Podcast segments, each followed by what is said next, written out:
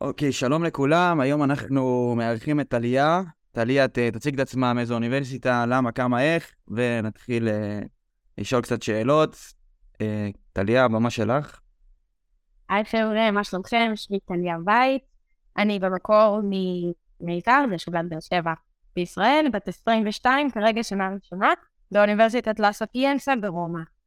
אה, אני לומדת כרגע באיטלקית שמה, ומנסים אה, לסיים את הש- את השנה הראשונה, ככה בהצלחה. אה, אוקיי, לפני הכל, רק רציתי לשאול, אה, היה לך התלבטויות לפני שהגעת, או שאני נעולה מההתחלה לאיטליה, וספציפית על איפה שאני נמצאת? Uh, כמובן שהיו המון התלבטויות, היו המון שיקולים. Uh, קודם כל זה השיקולים בין האם בכלל הארץ או לחו"ל. ברגע שידעתי שאני ננעלת לחו"ל, אז uh, התחלתי לחפש יותר באופן כלכלי, להבין מה ה- המדינה שתיתן לי יחס טוב בין היכולת הכלכלית שלי לממן את התואר לבין האיכות של התואר. כי יש מקומות, נגיד, שהאיכות של התואר לא מתקבלת בארץ, אז אני, והתואר הוא מאוד זול, אבל זה לא שווה לי אם אני לא יכולה לחזור לארץ עם התואר הזה. בסופו של דבר, אחרי בדיקה מעמיקה ודיבור עם אנשים או סטודנטים שכבר נמצאים באוניברסיטאות, הבנתי שאיטליה זה הארץ שנותנת את האיזון הכי טוב בין באמת איכות התואר לבין המצב הכלכלי, שלא כולנו יכולים לאפשר אוניברסיטאות פרטיות. אה, אוקיי, בגלל שאת לומדת באיטליה, ממה שאני רואה ב- ברשת ובפייסבוק בעיקר, יש שם הרבה שאלות, ספקות לגבי ה catch, מה ה catch באיטליה? זה גם הכי זול, זה גם המדינה הכי סבבה. חוץ מזה שצריך ללמוד באיטלקית לפעמים, אבל לפי מה שהבנתי יש גם תוכנית באנגלית. אה, את יכולה לספר מה הקאץ' או שאין קאץ'? יכול להיות שאין. Um, אני חושבת שלכל אחד, זה עניין מאוד סובייקטיבי, אני חושבת שלכל אחד יש את הקץ שלו. Um, כמובן שאם אתה גר בעיר גדולה ומאוד uh, מאוד מפורסמת, נגיד רומא או מילאנו, הקץ שזה עניין הנדל"ן והקץ שזה עניין הכלכלי, שכמובן שאם אתה תלמד בעיר פריספרית יותר, המחירי דירות יהיו הרבה יותר זולים, נגיד מרומא, שאני ספציפית ברומא, המחירים פה הם אה, נור- נורא גבוהים, זה רומא זה תל אביב של איטליה. הם, אה, יש קאץ' של מרחק מהמשפחה, יש קאץ' של השפה. בסופו של דבר, אני אישית, ממה שאני הבנתי, אה, גם מאוד סובייקטיבי העניין הזה, אבל ממה שאני הבנתי הרבה יותר קל להתקבל למסלול באיטלקית, מכיוון שהמון אנשים חוששים מהשפה ומהקושי של השפה. הכמות, אז כמות האנשים שנבחנים היא לא משתווה בכלל לכמות האנשים שנבחנים לאנגלית. אה, אז באמת, כל אחד יש לו את הקאץ' האישי שלו. אצלי ספציפית זה היה באמת העניין של אה, דת, אני, אני דת קלאשית, אני מגיעה ממשפחה שהיא דתית במקור, אז לי חשוב מאוד העניין של הצביון, הצביון היהודי, של איך אני הולכת לשמור את זה קצת. אה, והמרחק מה, מהמשפחה, מהבן זוג שהוא בבית, והוא בארץ, וכמובן ברומא זה גם כלכלית קצת יותר מורכב. אז כן, לכל אחד זה אישי. אה, יש לך יתרונות שאת יכולה להגיד על אה, ללמוד בחו"ל? שבינתיים, אה, השנה שאת נמצאת? קודם כל כן, כמובן, יתרונות יש, אני חושבת שבסופו של דבר ללמוד בחו"ל זו חוויה מאוד מאוד מאוד אה, מיוחדת, שלא הרבה זוכים לה. אה, זו חוויה קשה, שהיא מפתחת אותך כאדם אישי וכאישיות, נותנת לך ערכים מסוימים וזווית שונה והחיים. אה, שפה חדשה, עין פתוחה יותר, לתרבויות חדשות, לאנשים חדשים, לדרכי עולם חדשים. Um, אתה נאלץ, לדעתי, גם להתמודד עם קשיים שלא הרבה אנשים זוכים לחוות את הקשיים האלה, אני חושבת שכל קושי הוא, אנחנו זוכים בקשיים שלנו, ובסופו של דבר כשאנחנו עוברים אותם, אנחנו הופכים להיות טובים יותר בדברים האלה, זה משפשף אותנו, זה מבגר אותנו. חד משמעית שגם, סליחה, חד משמעית שגם לעולם הרפואה, אנשים צריך להיות בסופו של דבר מאוד משפשפים, והלימודים מאוד משפשפים אותך, להתמודד עם קשיים מסוימים בארץ זרה, נורא מבקר אותך ומשפשף אותך, ואתה בסופו של דבר עושה להיות הרבה יותר בוגר. אמ, אבל לדעתי זו גם חוויה מדהימה, תרבות חדשה, חברים חדשים, אוכל, איטליה ידועה באוכל שלה, אחלה אוכל. אה, עכשיו שאלות לפני שאני אתחיל לעבור בסדר כרונולוגי פחות או יותר. אה, שאלה ששאלתי בינתיים עד עכשיו את מי שראיינתי. אה, יש אנשים שלפני שהם מגיעים חושבים על המקצוע רפואה בגלל שבארץ ה- התנאי קבלה הם בשמיים, שצריך להיות איזה גאון יוצא דופן או משהו משהו יחיד סגולה שאלוהים נגע בך כדי ללמוד רפואה. האם את באמת חושבת שזה המצב, או שאם אני אדם ממוצע, עם רצון מספיק, יכול לעשות את הדבר הזה? אני חושבת שמה שהמדינה יכולה למה זה רפואה זה שגוי לחלוטין. אני ממש לא חושבת שצריך להיות גאון, אני לא גאונה. אמ, אה, לא צריך להיות גאון, ממש לא. צריך מוטיבציה ומשמעת עצמית גבוהה. יש משפט, האמת, ששמעתי ממש לא מזמן, שלדעתי זה מתאר כל לימודים בכללי, אבל במיוחד לימודי רפואה, שמוטיבציה לבד בחלום, אבל מוטיבציה יחד עם משמעת עצמית זו מטרה. אז כאילו, אם יש לך משמעת עצמית גבוהה ומוטיבציה גבוהה, ואתה רואה, יש בעיניים, באמת, משמעת עצמית, וזה בסדר שיש נפילות, לכולנו יש נפילות, הכל טוב. אתה לא צריך להיות בפיק כל הזמן. משמעת עצמית גבוהה זה הפתרון האולטימטיבי לרפואה. חד משמעית. עכשיו נתחיל קצת אה, לצלול לעניין עניין הלוגיסטיקה, איך מתקבלים, למה, כמה, תנאי קבלה. אה, בואו נתחיל ב... איך אני מתחיל? אני עכשיו החלטתי שאני רוצה ללמוד באיטליה. ממה שאני מכיר, אה, ואני מנחש שאנשים שהם התחילו כבר להתעניין, יש את המבחן ה-IMAT, אם אני לא שומע, זה המבחן השם הנכון, אני לא יודע. איזה מועד הוא, איך אני מתכונן אליו, אה, האם אני חייב מכינה, לא חייב מכינה, אה, האם אני צריך ללמוד את זה באיטלקית או באנגלית, איך אני בוחר, איך זה עובד, אז אם את יכולה יותר להרחיב על העניין הזה. בטח. אז כמובן שזה מתחלק, קודם כל, באיטליה, יודעים, לא יודעים, יש שתי מסלולים, יש את המסלול באיטלקית ויש את המסלול באנגלית. כמובן שכל אחד צריך לעשות בעצמו את ההחלטה לאיזה מסלול הולך מלכתחילה, אי אפשר להתחיל כזה טוב, אני אלך, אני בא גם לזה וגם לזה ואני אחליט בדרך. אתה צריך להתחיל מלכתחילה לאיזה מסלול אתה מכוון, דווקא כדי פשוט לכוון את עצמך יותר ולדעת לאן אתה מתכוון. אמ, זה דרישות שונות. למסלול באנגלית יש הרבה יותר ביקוש בגלל, כמו שאמרתי, כמו שציינתי קודם, בגלל הלחץ מהשפה, הפחד מהשפה, שלא הרבה אנשים רוצים להתמודד איתה, וזה חשש נורמלי לחלוטין. אמ, בגלל זה אחוזי הקבלה הם נמוכים יותר. אמ, באיטלקית יש שתי מבחנים שצריך לעבור, באנגלית, כמו שאמרת, יש מבחן האלמה, שזה מבחן הידע, שבאיטליה הם לא עושים פסיכומטרי, הפסיכומטרי שלהם הוא מותאם לכל מקצוע. אז ברפואה נגיד, אתה עושה מבחן שהוא מותאם לרפואה, ושאלו אותך על ביולוגיה, כימיה, כימיה, פיזיקה, מעט מתמטיקה ולוגיקה וספרות איטלקית, אבל אתה לא חייב לענות על הכל, אז גם ספרות איטלקית, אתה, אתה לא חייב לענות בתור אדם זר, אין לך שום סיבה לדעת. אמ, אז זה האיימאט, ומבחינת האיטלקית קוראים למבחן הזה, אמ, קראו לו המיסיונה, עכשיו קוראים לו טונק.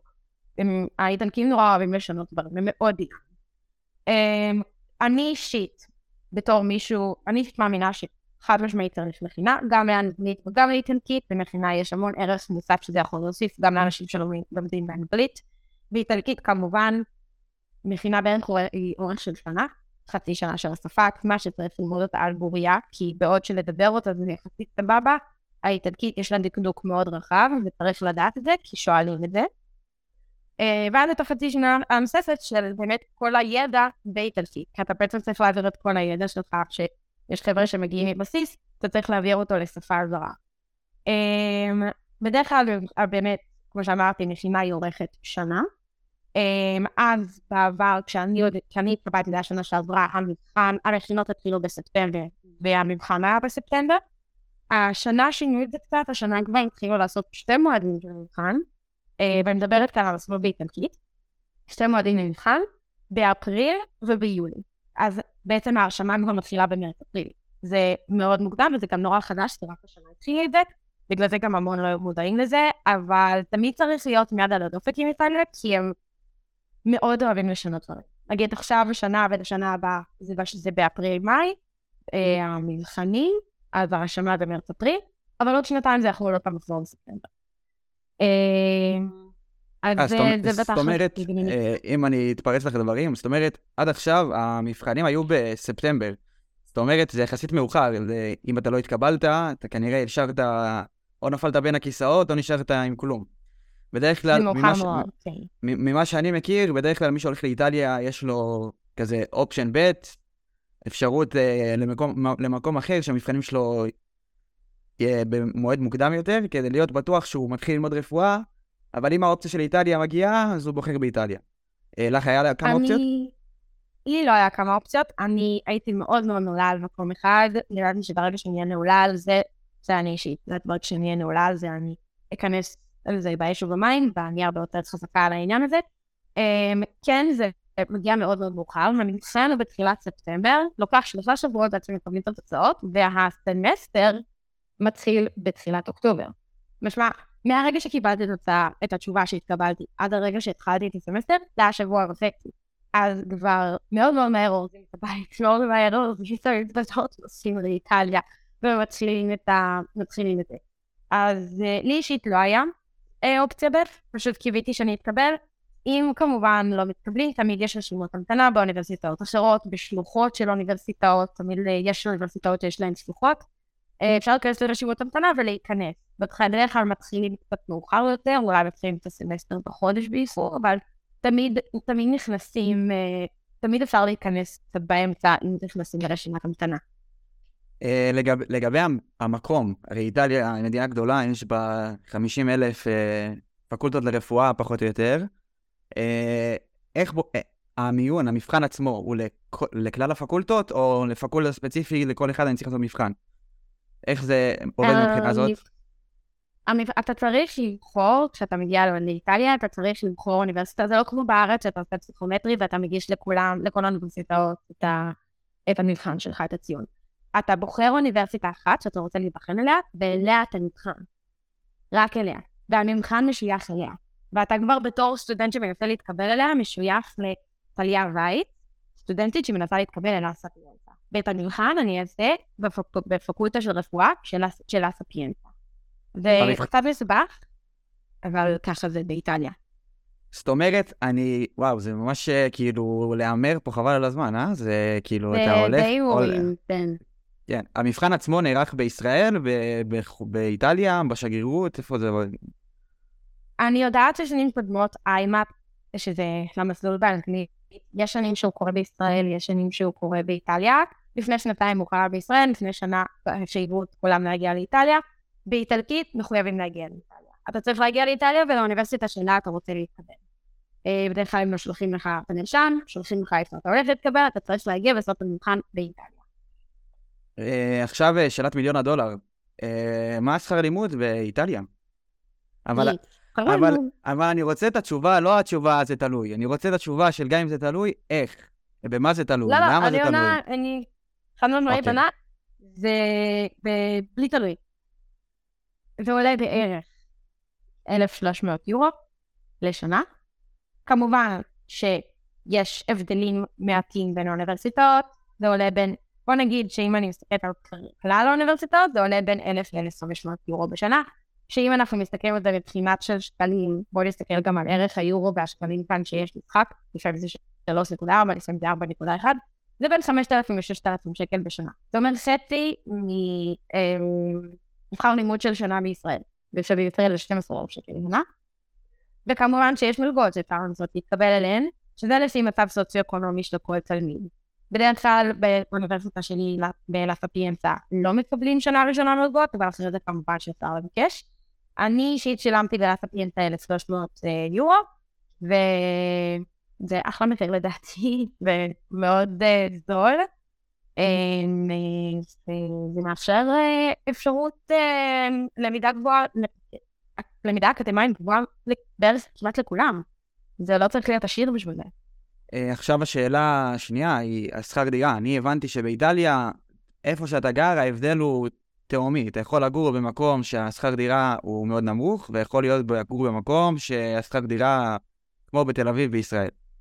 איך, בגלל שאת את מרומא, אז אני מנחש שאת יודעת יותר על רומא, אבל את יודעת בערך להגיד לי על מקומות אחרים גם באיטליה, אם אנחנו ניקח את זה באופן כללי? Uh, כן, קודם כל זה מתחלק כמובן, כמו שאמרתי בהתחלה, לערים מרכזיות וערי פריפריה. כמובן שבערי פריפריה אתה תשלם משמעותית פחות, ומדברת על הבדלים של, בוא נגיד, בעיר שקוראים לה אנקונה או בברשע, אתה יכול לשלם בין 300 ל-400 יורו לחודש, שזה לא הרבה, ואז רומא, אתה יכול לשלם אלף יורו בחודש, שזה המון. אמ, אז יש משחק בין צפון ודרום אני לא יודעת אם יש משחק כל כך, אבל אני פשוט מסתכלת על. הדבר הקריטי כאן זה כמה העיר מרכזית. מילאנו, רומא, נפולי, ערים כאלה, לא יקרות יותר מערים שאף אחד לא שמע עליהן, כמו ברשיה, או אנקונה, או מקומות אחרים שלא כל כך שומעים עליהם. אה, לגבי הישראלים, בדרך כלל גרים שותפים, לא שותפים, איך זה נהוג, לפחות אצלך? מאוד סובייקטיבי. אה, יש בדרך כלל אנשים מעדיפים לגור עם אה, שותפים. אני אישית עד לפני, עד ממש לא זמן עברתי לבד, ועכשיו נכנסה אליי חברה שאנחנו עכשיו שותפות. מאוד סובייקטיבי לכל אחד. אם זה קשור, אם זה בגלל כשרות, אם זה בגלל הרצון לא להיות לבד, אם זה בגלל בני זוג, בן זוג, אתה יודע שנגיד, אני עכשיו שנה לבד, אבל שנה הבאה בן זוג שלי, בן זוג שלי מצטרפים. זה מאוד סובייקטיבי, אבל יש בדרך כלל דירות, המון ישראלים גם שלומדים איטלקית מעדיפים לגור עם איטלקים, כי זה מאוד משפר את השפה. אמ, אז גרים או את איטלקים, או שגרים באמת בדירה רק הישראלים, או שגרים לבד. אמ, כל האופציות פתוחות והכל אה, קשה. אה, יש גם אופציה של מעונות באוניברסיטה שלך? אני חושבת שהאמת באוניברסיטה שלי לא, אבל גם אם כן, לא יודעת שיש. לא היית ממליצה. אני אישית, אני אישית לא הייתי לא. הולכת, אבל אני לא חושבת, אני לא חושבת שיש. לא חושבת שיש את האופציה. אה, טוב, דיברנו על המחיה, על העלות, על העיר, את גרה ברומא, אז אני חושב שלספר עליה, את לא תצליחי בשעה של הפודקאסט, כי זו עיר תיירותית, ואני מנחש כמעט כל אחד שמע על רומא מתישהו בחיים שלו, אבל בקצרה, על החיים הסטודנטיאליים ברומא, לא על הקולסיאום. בוא נשמע קצת אה, על, לא על המיינסטרים. אז אה, חיי סטודנטיאליים אה, נורא נורא רחבים. קודם כל, ליד האוניברסיטה יש שתי שכונות נורא גדולות, קוראים להם פוליקליניקו פיאצה בולוניה, גם סן לורנזו, אה, שהן שכונות של הסטודנטים. שם נמצאים כל הסטודנטים, ישראלים, דברים, איטלקים, לא משנה מי, הסטודנטים יהיו שם. ואנחנו גם בתור הרבה, הרבה דרכות ישראלית פה נורא אוהבים להתערבב בחברה, להכיר איטלקים, יש לנו המון חברים איטלקים, אנחנו לא נסגרים רק בעצמנו.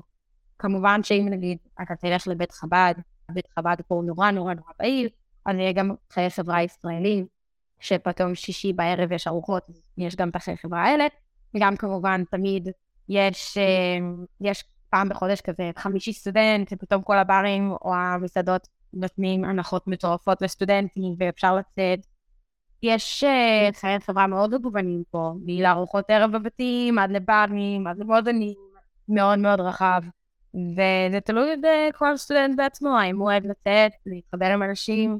חיי חברה וחיי שטחים סטודנטיאליים יש בהמון, המון לא המון, לא מהמון אוניברסיטאות. לא, לא חסר. עכשיו, אה, אני, ממה שאני ראיתי לפני שהתחלתי את הפודקאסט והייתי לחפש אנשים ואת הפקולטות, ראיתי שיש יותר מאחת ברומא. אתם לא היחידים. זאת אומרת, לא. אני, מנחש, אני מנחש שיש גם ישראלים שהם נמצאים בפקולטות אחרות. האם יש לכם קשר? בטח. האמת, הקשר מגיע בדרך כלל מחברים אה, שלמדו ביחד וניסו לגשת ביחד, או בית חב"ד, אה, שנורא נורא מסדר בין כולנו. אמ, גם בין יהודים שמגיעים מכל העולם, לאו דווקא ישראלי. יש חברה מאוניברסיטה אמריקאית שעובדת פה, כמה חברות מאוניברסיטאות אמריקאי, אמריקאיות שנמצאות פה. אמ, יש את טור ורגטה, שזו עוד אוניברסיטה ברומא, שהיא אוניברסיטה ציבורית שיש לה פקולטה לרפואה מקבלת ישראלים. אוני קמינוס, שזו אוניברסיטה פרטית שיש בה המון ישראלי, ויש את הקתוליקה, שגם אוניברסיטה פרטית שמקבלת ישראלים, שם אני פחות מכירה אנשים, אבל יש, ויש גם שלוחות ללה.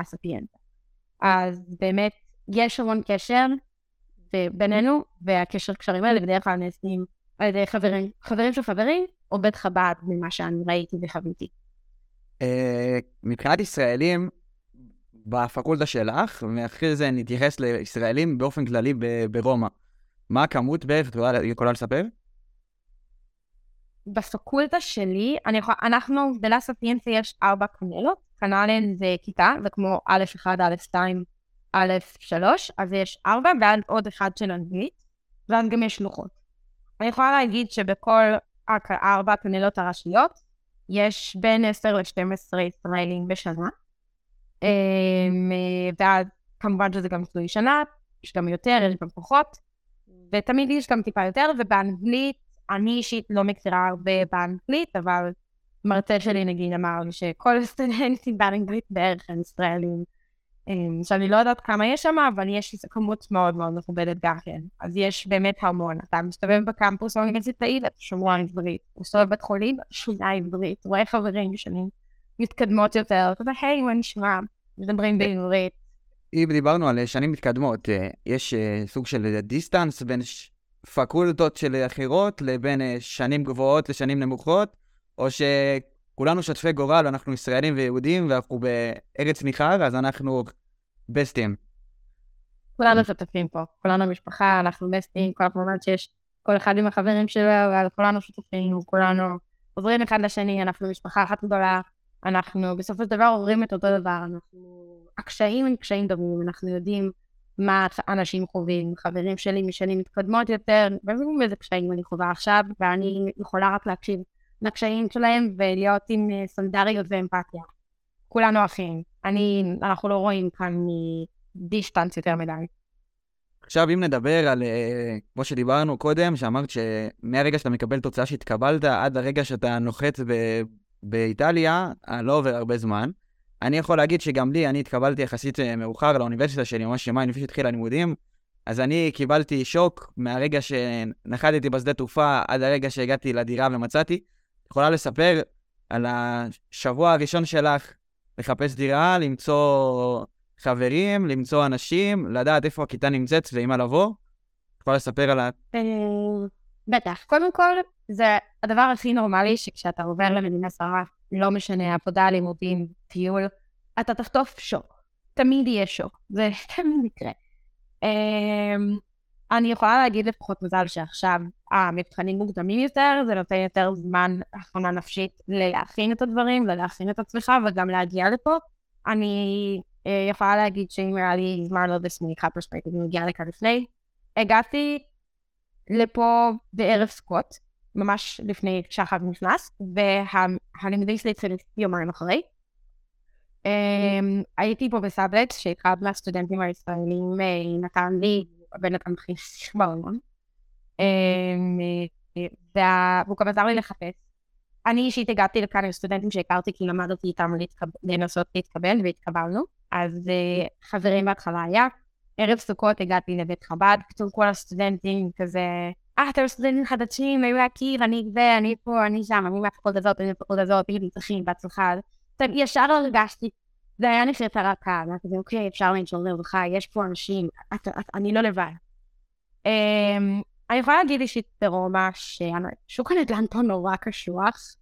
Um, אני חושבת שחיפשתי במשך חודש במשהו דירה עד שמצאתי אחת, הייתי בטאבלטים, ואז הייתי אצל חברות, ואז הייתי איזה שבוע ומשהו במלון. יש חבר'ה שבוטים ישר, יש חבר'ה שבוטים יותר מהר, זה, זה, אבל ברומא אני יכולה להגיד ספציפית על החוויה שלי, שכן, לוקח איזה חודש וחצי, חודשיים עד שעושים דירה, זה נורמלי. אמ, ואז ברגע שמוצאים, מתחילים להתאקלם. כמובן שברגע שאתה מגיע לכיתה, גם, יש שוק, וזה הכל בסדר, זה מובן לחלוטין. גם המרצים, אצלנו לפחות, אני יכולה להגיד המרצים שלי, אני לא אדבר על מרצים באוניברסיטאות אחרות, ואני לא אחליף, ואני לא מכירה. אני יכולה להגיד על המרצים שלי, הם כל כך עם מחלה והבנה, והמון אה, הערכה כלפי סטודנטים ישראלים, כי הם יודעים שאנחנו עושים המון ומקריבים המון בשביל לבוא בעצם ללמוד רפואה, והם נורא מעריכים את זה. ברגע שאתה תיתן גם את הערכה למרצים שלך, אני כן אתן לך הערכה וכבוד בחברה. אז אומנם אתה לא מבין, והם יודעים לזה, אבל הכל טוב, קח את הזמן שלך, תמצא את הדירה שלך, תמצא את הבית שלך, ואז תקצקת ללימודים. זה יגיע בסופו של דבר. גם אם יש לך שוק של חודש או חודשיים בלימודים, ואתה מסתכל ואתה בהלם, הכל בסדר.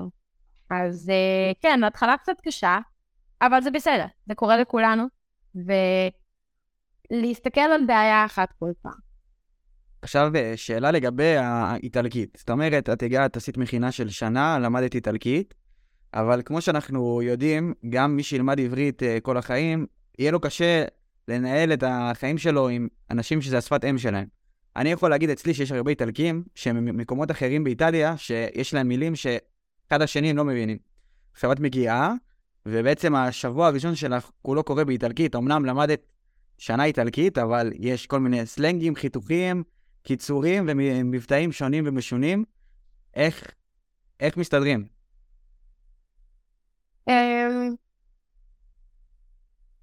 זה, זה כמו קסם, אני יכולה להגיד. ה, אתה, אתה יושב שם, אנשים איכשהו פונים אליך, אתה פונה לאנשים, אתה יושב פתאום בכיתה ליד בן אדם, ואז היי, נעים להכיר, שמי זה, שלום, נעים להכיר, ואז שומעים את המבטא שלך, היי, מאיפה אתה? אתה אומר, אני סטודנט זן. כמובן שיש כאלה שאפשר לקחו מרחק, לא רוצים לדבר, אבל תמיד את קבוצת החברים שלך, יש חברים איטלקים ממש טובים בכיתה, בימים הראשונים, הם כל כך עזרו לי. ואוקיי, שבוע ראשון אתה לא יודע מה זה הסלנגים האלה, כל אחד מדבר על שפה אחרת, אבל מדברים לאט. הם מבינים את המצב, הם עוזרים, ולאט לאט אתה מבין. אני היום מדברת המון המון סלנגים שבהתחלה אני שמעתי ואמרתי, רגע, מה, מה, אני בחיים לא אצליח להבין את המילים האלה. והיום אני מוציאה אותם מהפה, כאילו, כאילו זה הצפת האם שלי. ואתה לומד את זה לאט לאט, וכשאתה מוצא את האנשים שלך, את החברים שלך, הם עוזרים לך בזה, והם עוזרים לך להבין את השפה, ולאט לאט, זה, זה קורה לאט לאט. גם בשנה הראשונה, אני, אני עכשיו שנה ראשונה, אני לא מכירה את האיטלקית על בוריה, אבל אני חד משמעית יכולה להסתדר פה, ואני יכולה לחיות פה בנוחות ובסבבה, ואני אבין אנשים והם יבינו. וגם יש לי משלה. עכשיו, עכשיו נשאל uh, השאלות המעניינות על uh, איטליה. אני אגיד את כל מה שאני שמעתי, ואת uh, תקטלי אותי או תגידי לי שזאת האמת. בגלל שאיטליה, עכשיו אני מצטט, בגלל שאיטליה היא מדינה קתולית, אה, אין גופות ב- בלימודים. מי שלומד ב- באיטליה, לומד רק מתוך הספר, והוא לא מתרגל בתוך הבתי חולים. אה, כן, אני רוצה לשמוע מה, מה האמת. כן, זה משהו שזה רפואי עכשיו ממנו. אמ, אני אדבר בחוויה האישית שלי ומה שאני מכירה מהאוניברסיטה שלי. כן, כמובן שיש פחות קליניקות מהארץ. הארץ יש להם הרבה מאוד קליניקות, הם דואגים למעשי הרבה יותר, יש להם תוכנית מאוד מאוד מאוד מסודרת. יש סטודנטים שנה רביעית כבר ייכנסו לרוטציות, פתאום תשעה שבועות בפנימית, או חמישה שבועות בכירורגיה כללית, יש הרבה יותר מסודר. אני יכולה להגיד שאני בתור שנה ראשונה כבר נכנסתי לרוטציה. בבתי חולים, כבר ראיתי, כבר דיברתי עם המרצים, כבר עשיתי דברים אפילו בתוך המחלקות. אמ, עושים, זה קורה. גם איטליה לאט לאט מתחילה להבין שאי אפשר ללמוד רק תיאוריה, אנחנו לתת יותר. כמובן שגם אתה בתור סטודנט פה, יש לך את האפשרות לבקש להיכנס. ברגע שאתה תבקש להיכנס, לא שנה ראשונה, שנה ראשונה תשב תלמד תיאוריה, זה גם, גם בישראל זה ככה, עד שנה רביעית. תשב תלמד תיאוריה, תבין את התופעה. תתקדם, תבקש להיכנס, תבקש להיחשף, תבקש לראות. אבל אני כן יכולה להגיד, נגיד, שבשיעורי האנטומיה, הביאו אותנו לבניין של האנטומיה, יש בניין האנטומיה, כיתת האנטומיה, ונתנו לנו עצמות לשחק בהן, לראות את המסרקים, לראות את העצמות, לראות את השלדים, אז יש, יש וזה קורה. דיסקציות, אני כן יכולה להגיד שזה בשנים מתקדמות יותר, ופשוט לא לכרגע, קורה, פחות מהארץ, אבל קורה, וחד משמעית שזה עניין שאינדיבידואלי לכל סטודנט וסטודנט, שברגע שאתה תדחוף את עצמך להיכנס ולראות ולחוות יותר, המרצים יותר לא ישמחו לתת לך להיכנס ולבוא ולראות. הם מעריכים מאוד סטודנטים סקרניים, מעריכים מאוד סטודנטים שרוצים לראות, והם מאוד מאוד מזמינים שיבואו וייכנסו ויסתכלו.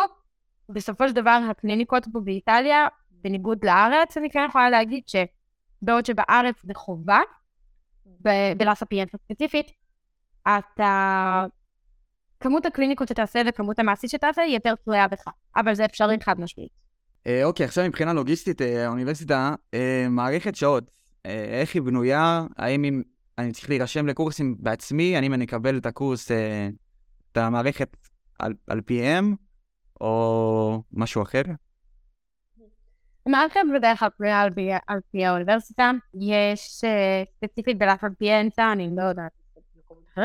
יש קורס, אה, יש אה, סדר בוקר וסדר... נשמע קצת צבאי. נשמע... יש... אה, כן. סדר בוקר זה שאתם מתחילים שיעורים בערך בתשע, מסיים בערך באחד שתיים. סדר ערב זה שאתם מתחילים בערך באחד שתיים ומסיים בערך בשש שבע. זה מתחלף. וזה, יש כאלה שעושים ככה, שני שעושים ככה. סמסטר קודם שלי היה לי קורסי ערב. אני אישית לא אהבתי כל כך, ועכשיו אני בקורסי בוקר. אז אני מתחילה בתשע ומסיימת באיזה אחד שתיים. בנוסף לזה, יש רוטציות בבתי חולים שצריך ללכת, והם גם, הם נותנים לך את הכל, הם אומרים לך, הנה הלו"ז שלך, תבוא בשעות האלה. זה בדרך כלל בשנים הראשונות. אחר כך, בהמשך, כמובן שאתה יכול לנסות לבנות לעצמך לא שיעורים. אתה יכול אולי לבנות לעצמך, אה, אמרת זה וזה, אני אשמח להגיע לרוטציה ביום הזה וזה, או אני אשמח להגיע לרוטציה במחלקות האלה והאלה, זה מעצמך. המערכות מגיעות מוכנות כמו אוניברסיטה. Um, משהו אחד באוניברסיטה שאני אישית פחות התחברתי אליו, זה שיש לנו 66% מחויבות של להיות, להיות נוכחים בשיעורים, um, שהרבה פעמים לי יש um, קורסים שאני לא מתחברת למרצה, או לא כל כך מצליחה להבין, ועדיפה לשבת וללמוד בית לבד, אבל אני חייבת להגיע לכיתה שזה יהיה לי 66 אחוז, אני חייבת שיהיה לי נוכחות. אמ, יש דרכים לפברק, אבל אה, עכשיו המרצים שלנו קצת זמן לא נו אז אנחנו צריכים להיות נוכחים בשיעור. יש אוניברסיטאות שאין להן נוכחות חובה, יש להן אוניברסיטאות שיש להן גם זומים. אני לא ספיינצה, זה ספציפית אה, הנקודה הזאת, זה למה גם נורא חשוב כשאתה בוחר אוניברסיטה באיטליה, לדעתי, אם זה משהו שחשוב לך, העניין של נוכחות בכיתה, או נגיד בא לך עכשיו לחזור לישראל לכמה זמן, ולא להילחץ מזה שאתה לא נוכח, לבחור אוניברסיטאות שקצת יותר אה, מאפשרות לו להגיע. לנו בלאסה פיינטה יש חובות הדעה, יש גם uh, פעילויות אקסטרה קוליקולריות, שזה הרצאות שאנחנו מחויבים להשתתף בהן, ואז זה נותן לנו עוד נקודות זכות בתואר, ובכל שנה אתה חייב לעשות מינימום של נקודות זכות מסוים, שמגיעות על ידי אה, השתתפות ברוטציות, מבחנים שאתה עובר, והפעילויות, ההרצאות האלה האקסטרה קוליקולריות שאתה צריך להיות שותף בהן. Uh, עכשיו מבחינת מבחנים, האם יש מבחן כל שבוע, כל שבועיים כזה, לשמור, uh, לבדוק שאתם על, על החומר, או חבר'ה, יש לכם תקופת מבחנים בהצלחה, או פעם בחודש, או איך זה מבחינת זה? תלוי קנאלי. טוב, כמו שאמרנו, קנאלי זה כיתה, ובלאסה פיאנצה כל קנאלי, כל כיתה, זה כמו אוניברסיטה שלנו. יש להם את המרצים שלהם, יש להם את הסגל שלהם, אה, ואת ה... שיכול לקרוא לזה דיקן שלהם. אה, אצלי בקנאל, אני מכירה כיתה אחת שהיה להם נגיד כל, כל פיזיקה בסמסטר הראשון, כל פעם שהם סיימו נושא, הם עשו בוחן על הנושא הזה, וזה היה השקלול של הציון שלהם לפיזיקה. לי אני למדתי כל הסמסטר פיזיקה והיה לי מבחן סופי בפיזיקה בתקופת מבחנים. אז זה נורא תלוי אה, כנ"ל והמרצים שלה, כל, כל המרצים איך שהם בא להם. אה, בסופו של דבר כן יש תקופת מבחנים שנכנסים אליה מבחנים, ביולוגיה, אנטומיה, עד עכשיו היה לי ביולוגיה, אנטומיה, מתודולוגיה, שזה אה, כמו אתיקה ופסיכולוגיה של הרפואה, זה נחמד. אה, כן יש תקופת מבחנים, ובהצלחה תעשה. יש מועדים, בדרך כלל יש שתיים בחודש. אה, נגיד, לי היה מועד א', מועד, יש שתיים בחודש נגיד בפברואר, ינואר אין כל כך, אולי לקראת סוף ינואר, אבל שוב, זה תלוי שנה, זה תלוי מרצים, ואתה בוחר לעצמך לאיזה, לאיזה אה, מועדים לגשת. אתה בוחר לאיזה מועדים לגשת ואתה נרשם אליהם, ואז אתה מגיע. אתה צריך להירשם לעוד מועד, ופשוט להגיע אליו אם אתה באמת מעוניין להגיע. אה, אין חובה כמו בארץ, חבר'ה, יש לכם מועד א', תבואו. ואם לא, יש לכם מועד ב' לנסות לשפר. פה אם אתה רוצה שהמועד א' שלך יהיה במועד ב' של המבחן, אתה נרשם פשוט למועד, למועד הזה, אתה פשוט לא נרשם לא קודם. אתה בונה לעצמך אני יכול לעשות כמה מועדים שאני רוצה בעצם, כאילו? כאילו, בס... כמה מועדים שאתה רוצה. וואלה. אז אה, כן. יש איזו אגדה כזאת שאומרים שבאיטליה אפשר ללמוד רפואה גם 15 אה, שנה. כאילו, אם אתה לא מספיק אה, עם משמעת עצמית, אתה יכול לגרור ולגרור ולגרור ולגרור. זה נכון באמת? זה... מכירה את השמועה הזאת? כן. מה, מה שמאפשר את זה בעצם, זה העובדה שאתה יכול בעצם לגשת למספר מבחנים שאתה רוצה, אתה לא עובר מבחן פעם, פעמיים, זה לא כמו בארץ, וזה לא יהיה רגע, אני צריך להתחנן עכשיו במועד ג', לא, אתה עובר פעם, פעמיים, תיגש עוד, תיגש עוד שתעבור. אתה, אתה יכול לגשת כמה שאתה רוצה. אף אחד לא נראה לי היה רוצה ללמוד רפואה 15 שנה, וזה יישמע בכל מקרה, יש איזה משמעת בסרט, צריך לשמור, כל אחד שלו, אבל כן, יש אפשרות לשבת וללמוד, ואתה לא עובר את הסרט המבחן עוד, עוד, עוד, עוד, עוד. יש מספר מסוים שלדעתי כבר אם לא, עובר, לא עוברים את המספר הזה המבחן, אתה צריך לעשות פשוט את הקורס עוד פעם, אבל אנשים לא הגיעו למספר הזה לדעתי. אה, לגבי המבחנים עצמם, הם אמריקאים, הם בכתב, הם בעל פה, הם שאלות פתוחות, הם תלוי, תלוי, אה, זה ממש תלוי. אמ, נושא. פיזיקה נגיד, אה, זה יותר אמריקאי, אין כל כך איך לעשות מבחן אוראלי בעל פה בפיזיקה, זה קצת קשה. אם אתה רוצה לדבר בציון שלך, אז אתה יכול לעשות אוראלי בפיזיקה, שואלים אותך יותר תיאוריה. אנטומיה, זה אתה יושב באולם הרצאות, וכולם, כל החבר'ה של השעה שאמורים להיות בשעה שלך בערך יושבים באולם, ומחכים שיקראו בשם שלהם, ואז כשהמרצה קורא בשם שלך, אתה מגיע, אתה יושב לידו, אתה יושב מולו, בשולחן שלו, והמבחן נעשה בעל פה. שואל אותך, תסביר לי על עצם, על עצם הירך, ואתה צריך לדבר איתו ולהסביר לו על עצם הירך. ממש, כאילו, זה מרבית המבחנים שהם לא כאילו משהו מדעי או כזה פיזיקה וכאלה, רובם בעל פה, זאת אומרת. אה, כן, רוב בעל פה, כמובן שיש מבחנים שמתחלקים גם וגם, נגיד היסטולוגיה, כימיה, הם אה, גם גם בעל פה, אה, אבל כן, המון המון בעל פה פה, צריך לדעת לעבוד לדבר מול המרצה שלך. השיטת למידה פה היא קצת שונה בגלל זה גם, צריך לדעת בעצם, לא רק לדעת את החומר, אתה צריך לדעת לדבר את החומר ולהציג את החומר. זה ממש כמו להתאמן אפילו על טקסט של הצגה לפעמים. אתה פשוט צריך לזכור, לנסות כאילו לזכור טקסט של הצגה ולדבר את זה למרצה שלך. וזה, יש לזה מרכיב מאוד חיובי לדעתי, כי זה גורם לך לזכור את החומר בצורה הרבה יותר יסודית. ואתה חייב להסביר על זה בצורה מאוד יסודית. וגם יש את אלמנט המזל, שזה בעל פה, אתה לא יודע מה הוא ישאל אותך, הוא גם קיים. זה מזל גם, זה חד משמעית גם מזל, אני יכולה להגיד לך שאם באנטומיה ישראלים אותי רק מסוים, הייתי קמה והולכת, אני הייתי קמה והולכת, זה תלוי ממש במזל של פליז, שישאלו אותי על מה שאני יודע. כן, אה, עכשיו, לגבי בין הסטודנטים בשנה, יש תחרות? זאת אומרת, מתחרים על איזה משהו? אה, אנשים לא משתפים בחומרים וכדומה, או שכאילו כולנו באותה סירה וההצלחה שלי, הצלחה שלך? אני לא חוויתי אישית משהו של אה, תחרות בין הסטודנטים עצמם. אנחנו מאוד עוזרים אחד לשני, אנחנו מאוד... אה, אנחנו באותה חוויה כאן. באיטליה גם יש משהו שקוראים לו זבובינות, זבובינות זה סיכומים, שחובה, הסטודנטים האיטלקים בדרך כלל עושים את זה, הם, האוניברסיטה מחייבת אותם לעשות, אה, לסכם את השיעורים, ולהעלות את זה לדרייב משותף של כל הכיתה, שכל הסטודנטים של הכיתה צריכים להיות שם. וכמובן שאתה צריך להיכנס, אבל אנחנו חייבים להיות שם. אז בסופו של דבר, גם אם אתה לא נמצא בשיעור, אתה תמיד יודע שיש לך את הסיכומים, כי יש את הבובינות שאנשים כותבים, ויש לך גישה אליהם. בנוסף לזה, אנשים פה מנסים למכור את הסיכומים שלהם, או והישראלים פה במיוחד גם נותנים את הסיכומים שלהם, מעבירים אותם הלאה, אתה קחו, זה עזר לי, קחו, זה עזר לי. הערוץ הזה ביוטיוב מאוד עוזר. אנחנו מוצאים את השיטות שלנו, ואנחנו באמת רוצים בהצלחה של כולם. אנחנו לא בתחרות פה עם אף אחד. אה, מבחינת היחס של המרצים, אם את uh, צריכה לשאול שאלה וכדומה, יש את המקום או שכאילו פחות, יש לך את יוטיוב ותהיה לך בהצלחה, אחי. למה אתה צריך פה לשגע אותי? אז כמו שאמרתי מקודם, באמת כל כיתה זה כמו אוניברסיטה בפני עצמה, ספציפית בספיינצה, כי המרצים והסגל שונה. אני יכולה פשוט להגיד על המרצים שלי, שאני פשוט זכיתי ממש השנה. הם שואלים, הם הם מדברים, מרצים שאתה מדברים מיד באמצע השיעור והם שואלים אותך, כן, תדבר, תשאל, ואפילו מביא לך את המיקרופון, שכל הכיתה תשמע, קצת מביך. יש כאלה שאתה כזה מסיימים את השיעור, או שיש הפסקה, אתה יורד רגע למרצה לשולחן שלו, סליחה, המרצה, יש לי שאלה פה רגע, לא הבנתי את זה ואת זה. הם עונים בשמחה ובאהבה. וגם אם זה לא, אז לכל אחד יש את המייל.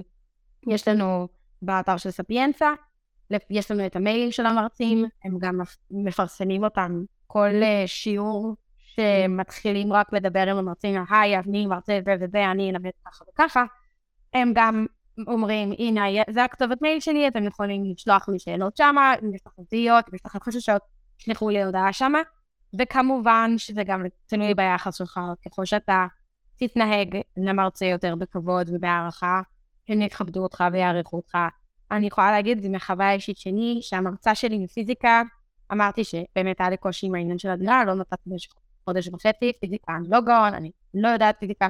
המרצה שלי בפיזיקה, הייתי כל כך בקשר טוב איתה, שהיא שאלה אותי, איך הולך לי, אמרתי לעצמי, אני אגיד לך את האמת, קשה לי, אני, אני לא מצאתי את הדירה שלי.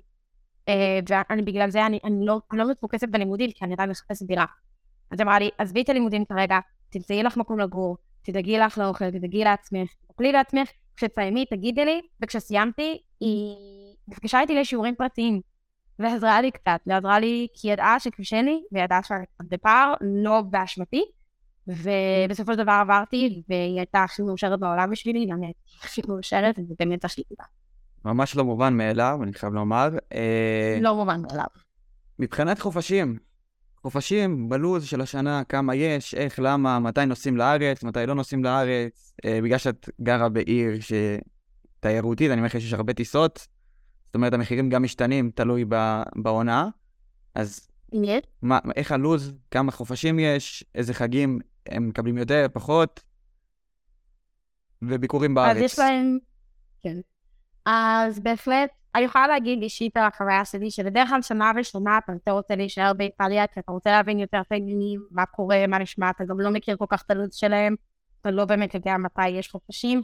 לפעמים גם האוניברסיטה עושה גשרים, נגיד היום יש חופש, היום זה הראשון למאי, חג הפועלים, יש חופש היום, אה, לא לומדים, אז אם הייתי רוצה הייתי יכולה אפילו לחזור בחמישי, בערב, אחרי הלימודים, על את שישי, שבת, ראשון, שני, הייתי יכולה להיות בארץ ארבעה ימים. אישית, לא ראיתי צורך, פשוט הייתי לי. יש חופשים בדרך כלל, בנובמבר יש את uh, חג אפיפניה, שזה כמו הלואוין של האיטלקים, זה איזה יומיים. Uh, אתה יכול לנצל את זה וללכת. בדרך כלל אתה פשוט צריך שיהיה מזל שזה ייפול על סופאשים, או כזה עם סופש, דווקא זה פתאום ארבעה ימים, כמה שנים קצר לחזור. אמ, יש את Christmas, כמובן שזו חופשה מאוד מאוד מאוד ארוכה, זה איזה שלושה שבועות. אה, שבועיים, שלושה שבועות שאפשר לחזור לארץ. עם זה, יש אחר כך את התקופת מבחנים, שאם נוצר מזל ועברת את המבחנים במועדי א', והסברתי לך את זה בצורה כזאת, שתוכל לחזור לארץ. אני נגיד השנה סיימתי את המועדים של טפו טפו טפו, היה לי ממש מזל, סיימתי את הרוב במועדי א', היה לי שבועיים קבועים, הייתי יכולה לחזור לארץ, לא חזרתי כי פשוט יש לי עבודה פה, אז נשארתי לעבוד, אבל היה לי איזה שבוע וחצי שהייתי יכולה לחזור לארץ. אחר כך יש פסחא, מדינה קתולית, כמו שאמרנו, חוגגת את פסחא, יש חופש, אז אני חזרתי לפסח לארץ, הייתי עם המשפחה שלי, לקחתי קצת עוד כמה ימים ספייר, לא הייתי המון זמן, ופה ושם תמיד יש את החגים שלהם, שכמובן שאם אתה רוצה לחזור גם לסופה שזה אפשרי, כי יש שישי שבת ראשון, אז אה, שישי לומדים, אבל נגיד לי, לי הסמסטר זה קורסים שלא אכפת לי לפספס. אז כמובן שזה גם תלוי בקורסים שלך, כמה אתה הולך לפספס, כמה לא. כשמתקדמות השנים אתה מבין שזה לא כזה קריטי ואתה יכול לחזור. יש ממש אפשרות לחזור. מבחינת מחירים, כמובן, רומא, תמיד יש טיסות. Wizz, Ryanair, אלעל, איטה, שזה החברה המרכזית של אה, איטליה. ומחירים, תמיד אתה יכול למצוא בשלב מסוים גם, אתה, לא, אפילו, אתה אפילו לא צריך טרולי, וזה מוריד לך את המחירים משמעותית. זה יכול להיות מ-80 יורו בתקופות לא, לא תיירותיות, ל-100 ומשהו יורו בתקופות מאוד תיירותיות. וגם, אני שילמתי 300 ומשהו יורו גם בפסח, שרציתי לחזור לארץ. זה מאוד דינמי, אבל אפשר למצוא, ותמיד יש את הזמן. Uh, עכשיו לקראת הסוף, אנחנו כבר לקראת הסוף, uh, יש איזה סוג של מסורות באוניברסיטה שהן לא קשורות ללימודים, משהו בין הסטודנטים, יש דבר כזה? וואו, יכול להיות, יכול להיות שאני גם לא זוכרת, ואני פשוט עדיין לא יודעת ולא פגשתי אותם, אבל... איזה לא אירוע לש... לשנים הראש... למי שמתחיל את השנה, את השנה הראשונה, יש איזה משהו כזה, איזה משחק, היכרות, אין, פשוט מכירה. יש יום, יש יום uh, פתיח, בדרך כלל היום הראשון זה לא יום שאתה יושב ללמוד, לפחות בספיינס הם קצת מרחמים, היום הראשון זה בדרך כלל מפגישים אתכם, מפגישים את כל הכיתה עם הסגל המרצים, שלום, אני מרצה זה, אני אלמד זה, נחכים לראות אתכם, ואז נפגשים ומדברים, אבל אין איזה משחקים, אין איזה נחיתה רכה, אין אה, מסורת מסוימת. הדבר היחיד שחשוב מאוד בלספיאנטה, וזה סתם איזה שטות, יש פסל מאוד גדול בלספיאנטה של איזו אישה, אני לא זוכרת איזו אישה הזאת, ופשוט בלהתחפי הזה יש מסורת, אסור להסתכל בעיניים של האישה הזאת. אם אתה מסתכל בעיניים שלה, אתה לא תסיים את התואר. אתה לא תסיים את התואר, לא להסתכל בעיניים שלה, אנחנו כולנו הולכים עם הידיים על העיניים, לא להסתכל רק על העיניים שלו, לשרפס על זה. זה יש המסורת גם כמה שטויות. עכשיו, אה. בואי נשמע קצת איך, נראה השבוע שלך. באוניברסיטה, או כאילו, מבחינת החיים, איך את מתנהלת. אה, אוקיי. אולי קצת חסרונות, ואם יש לך איזה סיפור מצחיק ככה לסוף, אפשר להוסיף, ואני חושב שאפשר כן. לסיים. סבבה, אז אה, שבוע שלי, קודם כל, השבוע שלי תמיד יתחיל בימי ראשון, גם אני גרה במדינה שמתחילה בימי שני, אין כזה דבר, לי זה התחיל בראשון. אני עובדת, אז בימי ראשון אני עובדת פעם בשבוע בערך, אני מורה בבית ספר אה, יהודי.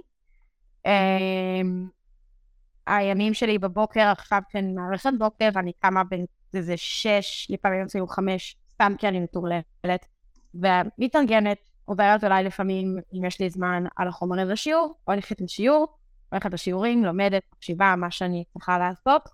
אני, או יש לי צידנית קטנה שאני אורזת לי שם האוכל, אני פשוט יודעת שבלי ספריות אני לא לומדת כמו שצריך כל כך. אני אורזת לעצמי אוכל, מגיעה לספריות, יש המון ספריות בחדרי הלימוד בתוך האוניברסיטה, אתה מסתובב שם, אפילו בתוך הבית חולים. אני אוהבת ללכת ללמוד בתוך הבית חולים, כי זה קצת נותן לי מוטיבציה לראות את הרופאים רצים, כי הספריות הן בתוך המחלקות. אמ, אז אני הולכת, אחרי שאני מסיימת את השיעורים, דרך באחד או שתיים, עושה לעצמי איזה שעה של פאוזה, לנקות את המוח קצת, לדבר עם המשפחה והחברים שלי. אמ, אחר כך חוזרת ללמוד בספרייה, ככה נותנת לעצמי פוש עד הערב, נותנת לי, אפילו דואגת לעצמי להביא בשעה חמש כזה איזה חטיס קטן, אנרגיה, משהו להעיר את עצמי. בערך חוזרת הביתה באיזה שבע. אמ, אם זה תקופות מבחנים, אני יכולה גם להביא ארוחת ערב ולהישאר גם עד איזה 10-11, אה, 12. בספריות, יש ספריות אצלנו באוניברסיטה שפתוחות 24/7 לסטודנטים, אה, שיש בהם שומרים גם, אז אני נשארת שם עד מאוחר, וחוזרת חוזרת הביתה, מתארגנת, ארוחת ערב, אם לא אכלתי עדיין, מקלחת ולישון. כמובן שיש ימים שגם זה לא מסתדר, אני נורא משתדלת לפנות את הסופאשים שלי, לנקות את הבית, כביסות, קניות של אוכל, כדי לא לבזבז לי את עצמם במהלך השבוע. ימי שישי בערב, אני רוב הפעמים הולכת לחב"ד, חב"ד כאן מאוד מאוד מאוד פעיל, יש לנו ארוחות של הסטודנטים, אנחנו חברים מאוד טובים, אמ, אני הולכת, אני הולכת המון לחב"ד, לא בקטע דתי, מגיעים אלינו גם המון סוגים לחב"ד, גם המון סטודנטים חילוניים, אלא פשוט כי זה מרגיש בית, בקהילה, בחברים. ימי שישי בערב תמיד חב"ד, שבת אני משתדלת לא ללמוד, סתם כדי לנקוד לעצמי את הראש, ואז אני באמת הולכת, מנקה, כביסה, קניות. בימי ראשון אני מבשלת לי למהלך כל השבוע כדי לא לבזבז לעצמי זמן. אה, ואני עושה לי מיל פרפ כזה. עושה לי את הכל, מסדרת. וזה בערך השבוע שלי. אלא אם כן בימי ראשון אני עובדת פעם בשבועיים, אז אני מתחלקת ביום שלי ככה, גם לימי עבודה וגם לבישול. אה, סיפור מצחיק שיש לי. יש לי המון. אז אה, אה, את יכולה? יש לנו זמן. אני הייתי בשיעור אנטומיה, למדנו, הדבר הראשון שלמדנו עליו בשבוע הראשון כבר היה, היה עמוד שדרה, ו... ויש באיטלקית, האיטלקית בכללי היא שפה שהמילים מאוד מאוד מאוד דומות. נגיד, אני זה, אם אין אחת, זה מתייחס לאזור התחתון שלך, לטוסיק, אבל קצת יותר ספציפי, ואני עם שתי N, אני זה שנים. אז כשאתה אומר באיטלקית, בן כמה אתה, אתה אומר, יש לי 22 שנים, אני בת 22, או בן תידוי אן, או זה יש לי. ואני פשוט אומרת, או בן תידוי אני, וזה פשוט נשמע, יש לי 22. אז המרצים שלי, כששואלים אותי בת כמה את, אז אני אומרת את זה להם, ואז החברות שלי, לא, אני, אני, אני, תתחילו להתעלם. זה מרגיש אותו דבר. זה מר- זה מרגיש גם אותו דבר, שאין הבדל בין המילים. אותו דבר, אותו דבר, אין הבדל.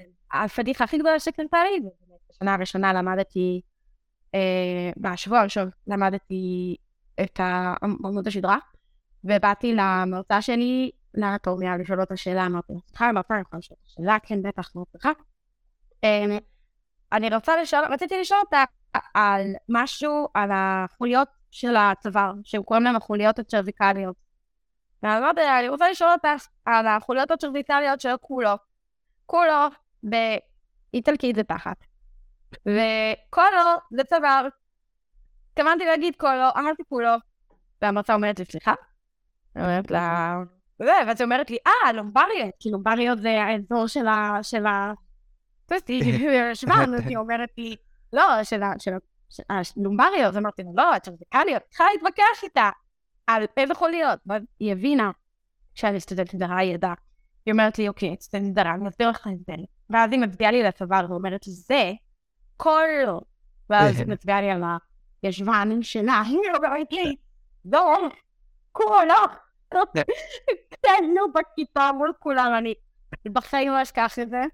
היא גם בחנה אותי בסוף, והיא אמרה לי, ממש לא- התחלתי מבחן, היא אומרת לי, את זוכרת את זה, נכון? יהיה לה קשה לשכוח אותך. אבל אה, לא. יש, גם את הקושי שאין לך לברוח לאנגלית, שיחסית תהיי בסדר. את חייבת גם אה, להתנהל באיטלקית. אה, בסך הכל, את ממליצה לאנשים לבוא לרומא? ממליצה מאוד לאנשים להגיע לרומא. קשה, זה קשה, וזה בסדר שזה קשה. זה מפתח, והקשיים האלה הם זכות. אה, זה מפתח אותנו. אני חושבת שלהפפיאנס היא אוניברסיטה מאוד מאוד טובה, אני חושבת אוניברסיטה באמת איכותית, ואחת, נראה לי, היא האוניברסיטה הכי גדולה ב- באירופה. אה, יש בה המון סטודנטים. החוויה הסטודנטיאלית היא חוויה מדהימה. הלימודים הם ברמה מאוד גבוהה. בכללי באיטליה, אני לא מדברת ספציפית על ספיאנטה, אבל אני, אני מאוד אוהבת את, את האוניברסיטה שלי, אני מרגישה שזכיתי.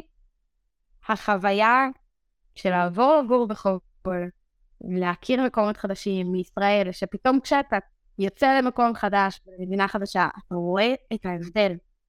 וזה חוויות מדהימות, ועם כל הקשיים, לקבל את הקשיים באהבה, זה בסדר להיות למטה קצת, זה בסדר לבכות, זה בסדר להיות בשוק, לדעת שזה תהליך, ולהמשיך למעלה. ולזכור את הימים הטובים, כי יש הרבה ימים כאלה, ולזכור את החוויות הטובות. ויש, ולהסתכל על איך אתה התחלת ואיך אתה היום. זה, אתה אמרת לי קודם, תחרות בין סטודנטים, אני אומרת, בן אדם צריך לעשות תחרות לא בין בינו לבין אנשים אחרים, אלא בינו לבין העבר שלו. תמיד להסתכל על העבר שלנו ולראות איך שאנחנו התקדמנו. אני חושבת שלגור בחו"ל, עבודה, לימודים, לא משנה איפה בסופו של דבר אה, אנשים יבחרו ומה הם יבחרו, חוויה, חוויית לימודים בחו"ל זאת החוויה הכי מדהימה שאני יכולה להגיד לעצמי תודה שהחלטתי לעשות את זה בחיים שלי, באמת. זה מדהים. אוקיי, אנחנו סיימנו. תודה רבה, טליה, על הזמן תודה רבה שלך. לך. אה, וזהו, ניפגש בפרק הבא.